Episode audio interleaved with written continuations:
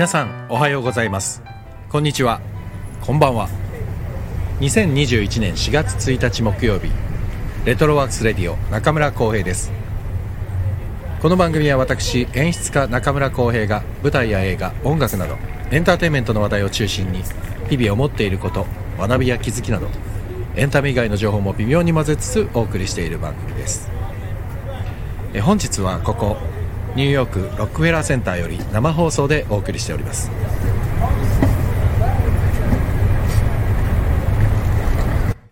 嘘です。エイプリルフールですからちょっとグッと一発かましてみました。ありがとうございました。エイプリルフールに嘘をついたのは30年ぶりぐらいです。ね大人になってもう日常から嘘が溢れまくってますからね。エイプリルフールにわざわざ嘘つかなくてもねっていう感じですけど、まあ、エイプリルフールの嘘っていうのは誰も傷つけない嘘っていうのが原則ですからね。多分今僕がニューヨークのロックフェラーセンターにいるそこで生放送してるっていうのは誰も傷ついてないと思いますんでお許しください。ということでここからは全て本当です。いつも通り4月1日のお誕生日の皆さんをご紹介します。まずお笑い芸人丸山礼さんモノマネの方ですね。ロバートの秋山さんの真似とかしてる。もうもともと秋山さんにちょっと似てますもんね。ただ普通にしてるとねとてもお美しい方で。はい。そして、えー、岡本圭人さん。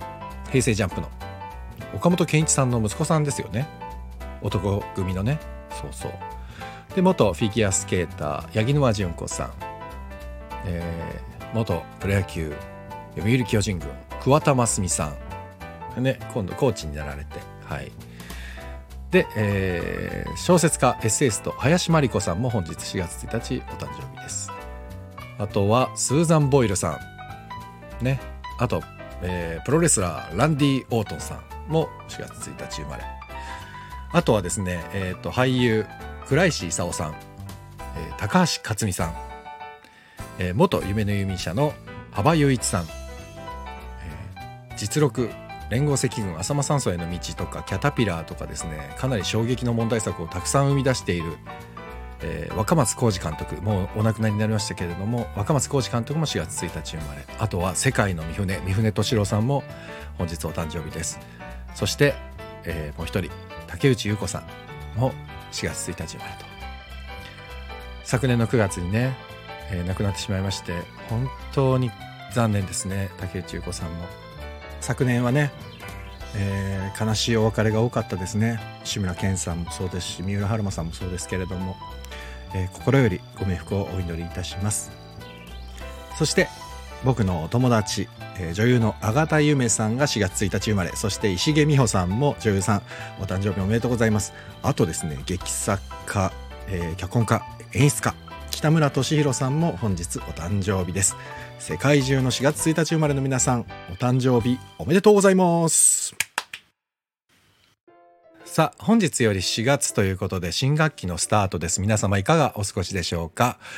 えー、うちの娘もですね本日から保育園ではなく学童に通い始めました。もうすぐ小学生です、えー、再来週かな？入学式ありましてそれまでは学童保育の方で。学童保育っていうんですかね学童で、えー、過ごしますで今朝学童に送ってったんですけどもねなんか緊張したり不安になったりでも楽しみだなってなったりってすごい波打ってたんですけども実際はね多分娘より僕の方が緊張してましたね。えー、娘もねすごい緊張はしてたんですけど到着してね同世代のお友達をたくさんいるのを見たらですねわーっと中に入っていきました「いってらっしゃい」って言ってわーっと中に入っていったんでねちょっと安心しました。皆さんもう名前もパーって呼んでくれてもう先生が名前を「何々ちゃんだよ」って言ってくれたんですぐに。そしたらもうわーっとみんな名前呼んでくれてあ安心しましたね。お友達がたくさんできるといいなと思っています。あとは、えー、新学期ということで新学期というか新年度のスタートということで、えー、TOKIO の株式会社 TOKIO が始動されたということで城島リーダーが社長さんですってねタレントさん自身が起業するってあの元 SMAP の中居さんもそうですけれどもえー、ねなんかすごくね多様性のある社会になってきたなと思ってすごくいいことですよね。ね、自分で起業されて、まあ、うまくいくいかないはまあ別としてもやりたいことをちゃんと自分で起業して会社としてやっていくっていうのはすごくいいことですよね。自分もですね実はもうその起業とかももう何年も前からいろいろ考えてはいるんですけどなかなかやっぱ踏み込めない。これ大変なことですからね。難しいですよね。しかも今はコロナ禍で、まあ、コロナは言い訳にしちゃいけないんですけどね。コロナ禍でなかなか思うように物事は進んでくれないのでちょっと手探りでまだいろいろ探っていこうかなとは思っている日々でございます。あともう一点本日の話題としてはえっ、ー、と先日引退されたキートン山田さん声優のキートン山田さんがちびまる子ちゃんのナレーションも引退されましたよね。もう何十年とやってたちびまる子ちゃんナレーション。でこれ誰がやるんだろうってずっと気になってたんですけれども本日発表されました。木村京也さんですって。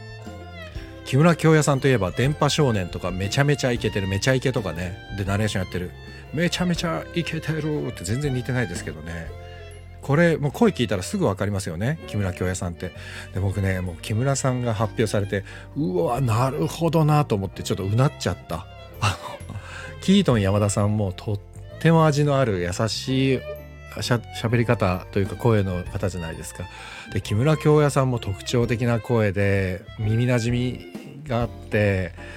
でもうなんだろうちびまる子ちゃんのちょっとねシニカルな部分ともマッチしそうであすごい人選と思いましたね。だから今度の日曜日からかな木村京也さんバージョンのちびまる子ちゃんのナレーションがスタートすると思いますのですごく楽しみですね。ね第1回目聞いてみましょう。この前のや聞いた山田さんの最後の回もとても感動しましたけれども次の次世代のちびまる子ちゃんのナレーションも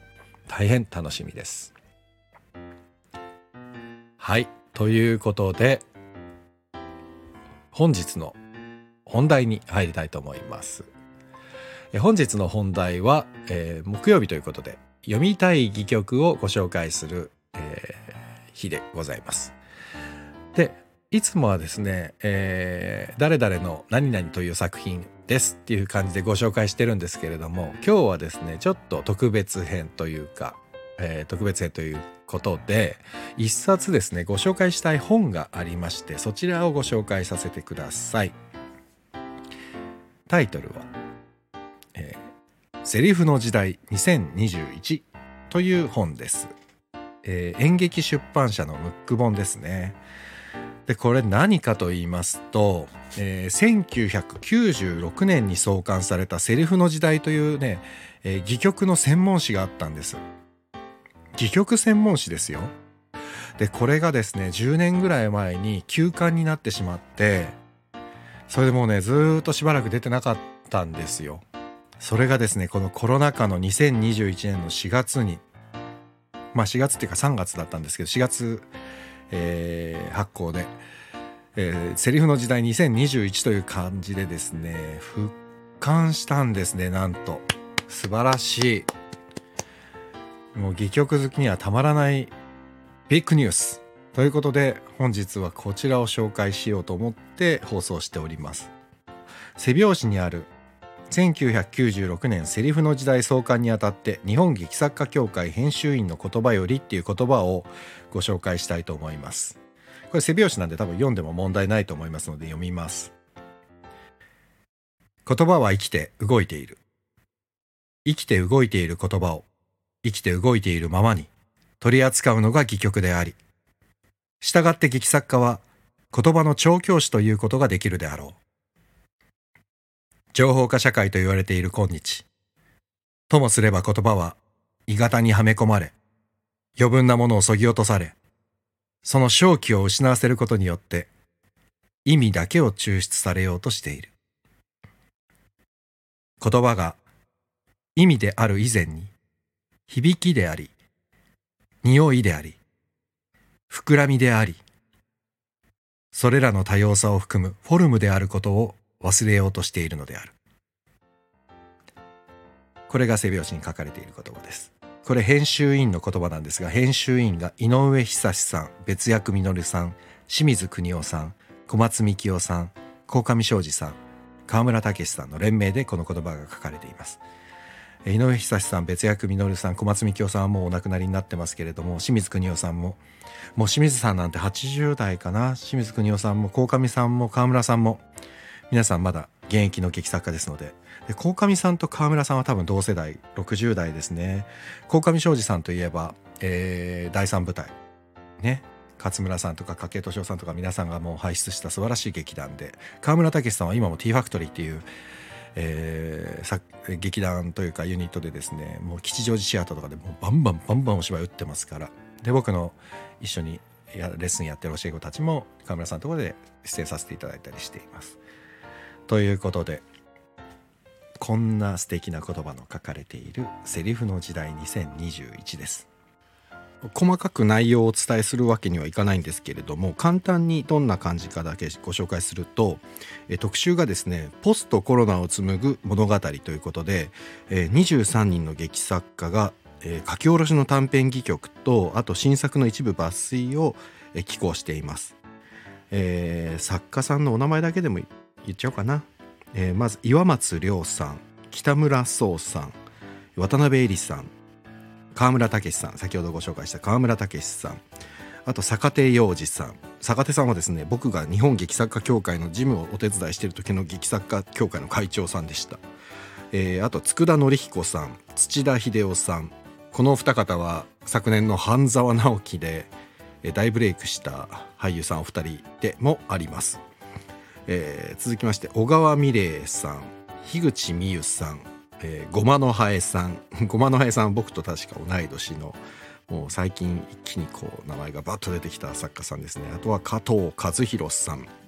えー、サリングロックさん、えー、高橋めぐみさん田辺剛さん、えー、橋本健二さん、えー、山本正則さん、えー、ピンク地底人3号さん福谷圭介さん。ちょっとピンク地底人3号さんに非常に引っかかると思うんですけどもえー、この方はですね仙台短編戯曲賞というところで、えー、大賞を取られている作家さんで、えー、ピンク地底人っていう演劇ユニットの長男でご活躍されています。気になる方はピンク地底人で検索していただけたらと思います。でここまでが書き下ろし短編戯曲を提供されている皆さんですそして新作戯曲で、えー、最近上演されるものされたもの、えー、動画配信の一部抜粋などの戯曲提供として鴻上庄司さんチョン・ウィシンさん、えー、ケラリーノ・サンドロビッチさん岡田敏樹さん、えー、三浦大輔さんが、えー、提供しています。ということで23人の劇作家が書かれた戯曲をこんなに一冊で読めるってことはまずめったにありませんのでしかも1500円ですよたった。税込み1650円ですよ。本当にこんなお得なことないですからね。これぜひ読みましょう、えー、僕の狙いとしてはみんなでこのセリフの時代2021を読んでですねセリフの時代を完全復刊できないかどうかっていうのはちょっと本当に本当お願いしたい、えー、今回演劇出版社さんとですね小学館さんが非常にこうね粋ですよねこのタイミングでコロナで もう非常に苦しんでる演劇界には非常に嬉しい、うん、ニュースですこれは。であとですね、えーと、他にもですね佐藤誠さんの特別インタビュー「壊れた世界の風景を」っていう特別インタビューが載っていたりあと1996年の創刊号の再録としてコロナ禍の演劇界へのメッセージということで、えー、先ほどご紹介したもうお亡くなりになられてます井上久志さんと今はですね豊橋の方に拠点を移された青年団の平田織田さんの対談とか、えー、別役稔さんとか清水邦夫さんのエッセイあとこれもすごいですよ、えー、野田秀樹さんの「赤鬼」という作品の準備校上演準備校台本の戯曲の、えー、が収録されてるんですこの赤鬼の準備校が読めるって本当にこんなことあるのかってびっくりしました載ってて。なんで演劇やってる人にとってはすごいことだぞっていうのが分かるんですけどやってない人にとっては何のこと言ってるのかさっぱり分かんないと思うんですけどもこれすごいことなんです本当に。っていうかこのセリフの時代がですね復刊されたことがまず大変喜ばしいことで演劇人にとって。なのでぜひこれ皆さん読んでいただきたいなと思います。で演戯曲を読み慣れてない方はこの短編っていうものはすごく読みやすいというか短いのであっという間に終わるので えー、読んでみていただいてもしかしたらこの23人もですね劇作家の皆さんが書いているのでもしかしたらすごく自分が好きな作品に出会えるかもしれませんのでぜひ読んでみてください。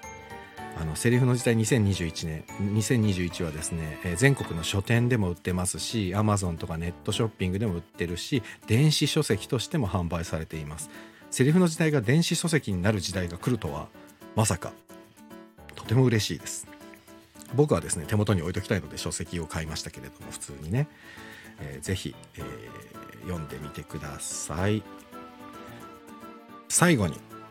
このセリフの時代2021の中に書かれている唐十郎さんの言葉をご紹介して、えー、この話題は終わりたいと思います。2021年3月ですからね。つい最近唐十郎さんが書かれた言葉です。読みます。演劇を志す者たちよ。コロナの中でも皆勉強しろ。皆精進しろ。えー、シンプルでからさんにしか言えない。も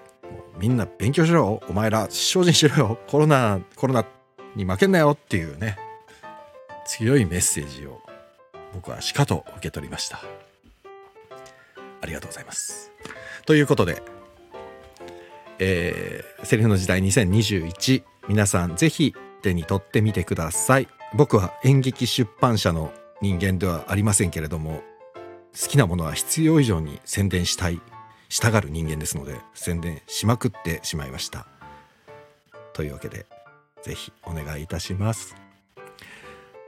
あと戯曲が読めるという意味ではですね、えー、以前にもご紹介したんですけれども日本劇作家協会のホームページの方で戯曲アーカイブというのが先月先々月ぐらいから始まりました。こちらはですね検索したしてですね山ほどある戯曲が全て無料で読めます、えー、何人のお芝居のセリフあの戯曲が読みたいとかっていうのを検索までかけてみ読めたり劇作家を選んで読めたりとかですねもうすごいことになっちゃったなと思って。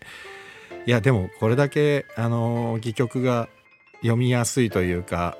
簡単に読める状態になってるっていうのは本当にすごいことだと思いますのでだってね本屋さんに売ってる小説ただで読めないですからね普通は。それと一緒で戯曲をただで提供してね読んでもいいよってやってる劇作家さんたちの心意気にも感動しますしそれを素晴らしいシステムの中に組み込んだ日本劇作家協会の皆さんのえー、素晴らしい努力にも本当に感謝いたします。ということで皆さんそちらもぜひ、えー、読んでみてください、えー、日本劇作家協会の戯曲アーカイブです。こちらもリンク貼っておきますのでぜひ、えー、ご参考いただけたらと思います。はい。ということで、えー、本日はここまででございます、えー、明日はですね金曜日。で明日はですね僕ライブ配信です。僕一人です。えー、特に何を話そうかなって決めてないんですけどなんとなく皆さんとのコメントいただきながら、えー、つらつらとおしゃべりできたらなと思っております。そう。なのでもしお時間とご家族のご迷惑にならない等々いろいろありね大丈夫そうな方いらっしゃいましたらぜひ僕とおしゃべりしましょう。あとは演劇人演劇人じゃなくてもいいですけど告知等々ある方もぜひ、えー、ご参加いただけたらと思います。僕はもういつでもウェルカムですので、うん、という感じです。え明日金曜日もライブ配信は23時30分よりお送りいたします。はい。というわけで皆様本日もお付き合いいただきまして誠にありがとうございました。えー、ぜひセリフの時代2021、えー、読んでみてください。ではお相手はレトロワークスレディオ中村浩平でした。皆様良い一日をお過ごしください。そして良い新年度をお過ごしください。ではまた明日。